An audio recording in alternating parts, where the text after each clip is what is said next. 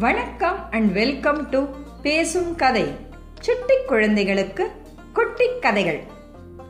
ராஜா ஹரிச்சந்திரனோட கதையோட முதல் பகுதியில் சத்தியவாதியான ஹரிச்சந்திரன் தன் வார்த்தையை காப்பாத்த தன்னோட ராஜ்யத்தை விஸ்வாமித்திரருக்கு கொடுத்ததை பார்த்தோம். அதுக்கும் மேல அவருக்கு தர வேண்டிய பொற்காசுகளை சம்பாதிக்க மனைவி சந்திரமதி மகன் ரோஹிதன் கூட காசிக்கு போனதையும் கேட்டோம். ஹரிச்சந்திரனுக்கு தெரியாம அவனுக்கு பின்னாடி வந்த விஸ்வாமித்திரரோட சிஷ்யர்கள் அவனுக்கு காசியில எந்த நல்ல வேலையும் கிடைக்காம பார்த்துக்கிட்டாங்க. ஒரு மாசம் இப்படியே போயிருச்சு. கடைசி நாள் காலையில விஸ்வாமித்திரர் திடீர்னு ஹரிச்சந்திரன் முன்னாடி ஆஜரானார். என்ன ஹரிச்சந்திரா எனக்கு தர வேண்டிய பணத்தை தயார் பண்ணிட்டியா? ஆ அப்படின்னு கேட்டார். முனிவரே இன்னைக்கு தான் கடைசி நாள். இன்னைக்கு சூரியன் அஸ்தமனம் ஆகிறதுக்கு முன்னாடி உங்க பணத்தை கொடுத்துட்றேன்னு ஹரிச்சந்திரன் சொன்னான். ஹரிச்சந்திரனுக்கு பணம் சம்பாதிக்க எந்த வழியும் தெரியல. தன் வாக்கை காப்பாற்ற முடியாமல் போயிடுமோன்னு ரொம்ப கவலைப்பட்டான். இதை பார்த்த சந்திரமதி இந்த ஊரில் நிறைய பணக்காரங்க இருக்காங்க. அவங்களுக்கு வீட்டு வேலை செய்ய ஆட்கள் நிறைய தேவைப்படுறாங்க. நீங்கள் என்னையும் ரோஹித்தனையும் வீட்டு வேலை செய்கிற அடிமைகளாக விற்றுருங்க அதில் வர பணத்தை முனிவருக்கு கொடுங்க அப்படின்னு சொன்னான். இதை கேட்டு ஹரிச்சந்திரனுக்கு ரொம்பவே வேதனையா போச்சு. பணத்துக்காக மனைவியும் மகனையும் விற்க மாட்டேன் அப்படின்னு சொல்லிட்டான். அதுக்கு சந்திரமதி கொடுத்த வாக்கை காப்பாத்த எவ்வளோ கஷ்டப்படுறீங்கன்னு எனக்கு தெரியும். உங்களுக்கு இப்போ உதவி செய்ய வேண்டியது தான் என்னுடைய கடமை. இது தவறு கிடையாது. முனிவருக்கு பணம் கொடுத்த பிறகு நீங்கள் நல்ல விதமாக சம்பாதிச்சு எங்களை மீட்டு கொண்டு வாங்க அப்படின்னு சொன்னான். ரொம்ப நேரம் சந்திரமதியும் ஹரிச்சந்திரனும் இது சரியா தப்பான்னு ரொம்ப நேரம் வாக்குவாதம் பண்ணாங்க. கடைசியா ஹரிச்சந்திரன் இந்த யோசனைக்கு ஒத்துக்கிட்டான். ஹரிச்சந்திரன் சந்திரமதியையும் ரோஹிதனையும் ஒரு பணக்காரர்கிட்ட வீட்டு வேலை செய்கிற அடிமைகளாக விற்று பணம் வாங்கிக்கிட்டான். ஆனால் முனிவருக்கு கொடுக்க வேண்டிய அளவு பணம் வரல. அதனால் தன்னையே யாராவது அடிமையாக வாங்கிப்பாங்களான்னு பார்த்தான். அப்போ அங்கே ஒரு சண்டாளம் வந்தான் பிணங்களை எரிக்கிற சுடுகாட்டோட தலைவன் தான் சண்டாளன். அவன் ஹரிச்சந்திரனை பார்த்தான். இந்த ஆள் நல்ல வாட்ட சாட்டமாக இருக்கான். இவனை அடிமையாக வச்சுக்கிட்டா நம்ம வேலை எல்லாம் இவன் செய்வான் அப்படின்னு நினச்சி தேவையான பொற்காசுகள் கொடுத்து அவனை வாங்கிக்கிட்டான். ஹரிச்சந்திரன் தன்கிட்ட இருந்த பொற்காசுகள் எல்லாத்தையும் விஸ்வாமித்திரர்கிட்ட கொடுத்தான். அதை வாங்கிக்கிட்ட விஸ்வாமித்தர் ஹரிச்சந்திரா எப்படி இருந்த நீ இப்படி ஆயிட்டியே? இப்பவாவது நான் சும்மா தான் ஒரு வாக்கு கொடுத்தேன்னு சொல்லு.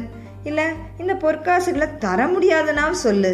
நான் உனக்கு ஒரு ராஜ்யத்தையே திருப்பி கொடுக்குறேன் அப்படின்னு சொன்னார். ஆனால் ஹரிச்சந்திரன் அதுக்கு ஒத்துக்கல. சண்டாளன் கூட அடிமையாக போயிட்டான். சண்டாளன் ஹரிச்சந்திரன் கிட்ட ஒரு கட்டளை போட்டான். இறந்த உடலை எரிக்க வரவங்க கிட்ட நீ மூணு ரூபாய் வாங்கிக்கணும். ஒரு ரூபா காசி ராஜாவுக்கு வரி கட்டணும். ஒரு ரூபா உன் எஜமானனான எனக்கு கொடுக்கணும். மீதம் இருக்கிற ஒரு ரூபாயை வச்சு நீ உன் சாப்பாட்டு செலவை பார்த்துக்கோ அப்படின்னு சொன்னான். ஹரிச்சந்திரனும் அதுபடியே செஞ்சுட்டு வந்தான். இதையெல்லாம் பார்த்த விஸ்வாமித்திரர் என்னடா இது? இவனுக்கு எவ்வளோ கஷ்டம் கொடுத்தாலும் தாங்குறானே. ரொம்ப நல்லவனா இருக்கானே. இன்னும் பெரிய கஷ்டத்தை கொடுப்போம். அப்ப என்ன செய்யறான்னு பார்க்கலாம். அப்படின்னு யோசிச்சார். ஒரு நாள் தோட்டத்துல பூ பறிச்சிட்டு இருந்த ரோஹிதனை ஒரு விஷப்பாம்பு கடிச்சு அவன் இறந்துட்டான். இதை கேள்விப்பட்ட சந்திரமதி தன்னுடைய முதலாளி கிட்ட போய் என் மகன் இறந்துட்டான். அவனை போய் பார்த்துட்டு அவன் உடலை எரிக்க எனக்கு அனுமதி கொடுங்க. அப்படின்னு கேட்டா. இதை கேட்ட அந்த பணக்காரர் ஏம்மா வீட்டில் எவ்வளோ வேலை இருக்கு? இதெல்லாம் அப்படியே விட்டுட்டு நீ பையனை தூக்கிட்டு சுடுகாட்டுக்கு போனால் யார் இங்கே வேலையெல்லாம் செய்வாங்க? எல்லா வேலையும் முடிச்சிட்டு நீ உன் பையனை பார்க்க போ அப்படின்னு சொல்லிட்டார். சந்திரமதியும் எல்லா வேலையும் முடிச்சிட்டு சாயந்தரமா தன் பையனை போய் பார்த்தா. ரொம்ப நேரம் பையனை கட்டி பிடிச்சிட்டு அழுதா. சரி தன் மகனோட உடலை எரிக்கிறதுக்கு சுடுகாட்டுக்கு தூக்கிட்டு போவோம் அப்படின்னு அவளே தூக்கிட்டு போனான் அப்போ இருட்டியே போயிருச்சு. அந்த சுடுகாட்டு காவல்காரனா ஹரிச்சந்திரன் தான் இருந்தான். ஆனா அவங்களுக்கு ஒருத்தருக்கு ஒருத்தர் அடையாளமே தெரியல. ரொம்ப நாள் ரொம்ப மோசமான வேலையில் இருந்ததுனால அவங்க உருவமே மாறி போய் இருந்துச்சு காசு கொடுத்தாதான் உடலை எரிக்க முடியும் அப்படின்னு ஹரிச்சந்திரன் சொன்னான். என்கிட்ட பணமே இல்லை அப்படின்னு சந்திரமதி சொன்னான் நான் ஒரு அடிமை அப்படின்னு சொல்லி அழுதா. என்ன ஹரிச்சந்திரன் உன் கழுத்தில் தான் தங்கத்தில் தாலி இருக்கேம்மா. அதை விற்று பணத்தை கொண்டு வாமா அப்படின்னு சொன்னான். இதை கேட்டு சந்திரமதிக்கு அதிர்ச்சியாக போச்சு. ஏன்னா அவ கழுத்தில் இருக்கிற தாலி அவளுடைய கணவனான ஹரிச்சந்திரனை தவிர வேற யார் கண்ணுக்கும் தெரியாது அப்படின்னு ஒரு வரம் அவளுக்கு இருந்தது. நீங்க யாரு? நீங்க கண்டிப்பா சண்டாலனாக இருக்க முடியாது அப்படின்னு அவ ஹரிச்சந்திரனை பார்த்து கேட்டா. ஹரிச்சந்திரனும் தன்னுடைய சோக கதையை அவகிட்ட சொன்னான். இதை கேட்ட சந்திரமதி நான் தான் சந்திரமதி இந்த குழந்தை தான் ரோஹிதன் அப்படின்னு சொல்லி ஓன்னு அழுதா. ஹரிச்சந்திரனுக்கும் துக்கம் தாங்கலை. ரொம்ப நேரம் தன் குழந்தைய தூக்கி வச்சுக்கிட்டு அழுதான். ஆனால் எப்படியும் பணம் வாங்காமல் தான் உடலை எரிக்கக்கூடாதுன்னு என் எஜமானருடைய கட்டளை. நீ போய் உன் எஜமானர்கிட்ட நிலைமைய சொல்லி பணத்தை வாங்கிட்டு வா அப்படின்னு தன் மனைவி கிட்ட சொல்லி அனுப்பினான். வேற வழி இல்லாமல் சந்திரமதி தன் எஜமானர்கிட்ட பணத்தை வாங்க வேகமாக ஓடி போனான் அப்போ அவள் காலில் ஏதோ தட்டுப்பட்டுச்சு. பார்த்தா அது ஒரு சின்ன பையனோட இறந்த உடல். உடனே பிடி பிடி இவ தான் இளவரசனை கொன்னுட்டா அப்படின்னு காவலர்கள் வந்து இவளை பிடிச்சுக்கிட்டாங்க. நடந்தது என்னன்னா காசி நகரத்தோட இளவரசனை யாரோ திருடர்கள் நகைக்காக கடத்திட்டாங்க. நகையை எடுத்துக்கிட்டு அவனை கொன்னுட்டாங்க. அவங்க தப்பிச்சிட்டாங்க. அந்த பக்கம் வந்து சந்திரமதி மாட்டிக்கிட்டா.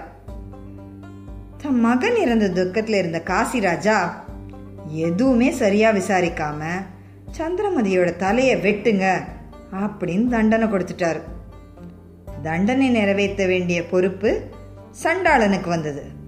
அவன் ஹரிச்சந்திரனை கூப்பிட்டு இந்த பொண்ணு இளவரசனை கொன்னுட்டா? அதனால் இவளுக்கு மரண தண்டனை கிடைச்சிருக்கு. நீ தான் இந்த பெண்ணோட தலையை வெட்டணும்னு சொன்னார். பார்த்தா அது சந்திரமதி. சந்திரமதி தப்பு எதுவும் செஞ்சிருக்க மாட்டான்னு ஹரிச்சந்திரனுக்கு நல்லா தெரியும். ஆனால் சாட்சிகள் எல்லாம் அவளுக்கு எதிராக தான் இருந்துச்சு. தன்னோட மகனும் இறந்துட்டான். மனைவியை தானே கொல்ல போகிறோம் இதுக்கு மேலே தன் வாழ்க்கையில் வேற என்ன வேதனை இருக்க முடியும்? அப்படின்னு ஹரிச்சந்திரன் ரொம்ப வேதனைப்பட்டான். அப்போ அங்கே விஸ்வாமித்திரர் வந்தார். ஹரிச்சந்திரா ஒரு மனுஷன் வாழ்க்கையில் எவ்வளோ கஷ்டப்பட முடியுமோ அவ்வளோ நீ கஷ்டப்பட்டுட்ட. பெரிய ராஜாவா இருந்த நீ இன்னைக்கு இப்போ எந்த நிலைமையில இருக்க பாரு? ராஜ்யத்தை தரேன் நீ சொன்ன ஒரு வாக்குனால தான் உனக்கு இவ்வளோ கஷ்டமும் வந்திருக்கு.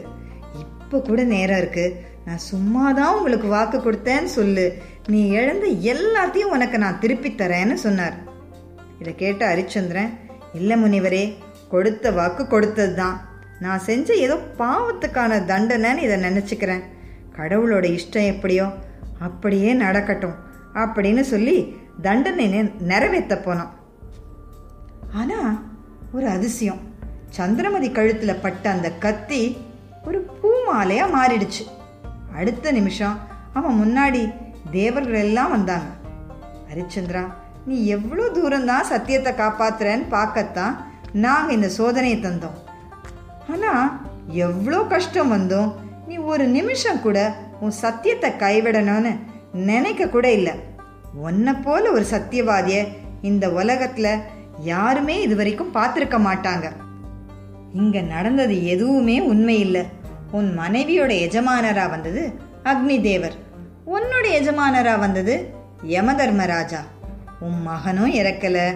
காசி நாட்டு இளவரசனும் இறக்கல. நீ இழந்த எல்லாம் உனக்கு திருப்பி கிடைச்சிரும். அப்படின்னு விஸ்வாமித்திரர் ஆசீர்வாதம் பண்ணார். அதுக்கு மேலேயும் நீ ரொம்ப காலம் உன் நாட்டை நல்லபடியாக ஆட்சி செய். நீயும் உன் மனைவியும் இறந்ததுக்கு அப்புறம் சொர்க்கத்துக்கு போவீங்க அப்படின்னும் ஆசீர்வாதம் பண்ணார். தான் கொடுத்த வாக்கை காப்பாத்துறதுனால தான் ஹரிச்சந்திரனுடைய புகழ் இன்னைக்கு வரையிலும் நிலைச்சு நிற்குது நம்ம வாழ்க்கையிலையும் நமக்கு நிறைய கஷ்டம் வரும். ஆனால் அப்பவும் நாம் முடிஞ்ச வரைக்கும் ஹரிச்சந்திரன் போல இல்லைனாலும் நம்மால் முடிஞ்ச வரைக்கும் பொய் சொல்லாமல் அடுத்தவங்களை ஏமாத்தாமல் இருக்கணும். இதுதான் ஹரிச்சந்திரனுடைய கதை நமக்கு சொல்லும் நீதி. இந்த கதை உங்களுக்கு பிடிச்சிருந்தா லைக் பண்ணுங்க ஷேர் பண்ணுங்க கமெண்ட் பண்ணுங்க. இது போல நிறைய கதைகள் கேட்க பேசும் கதை யூடியூப் சேனலுக்கு சப்ஸ்கிரைப் பண்ணுங்க. நன்றி வணக்கம்.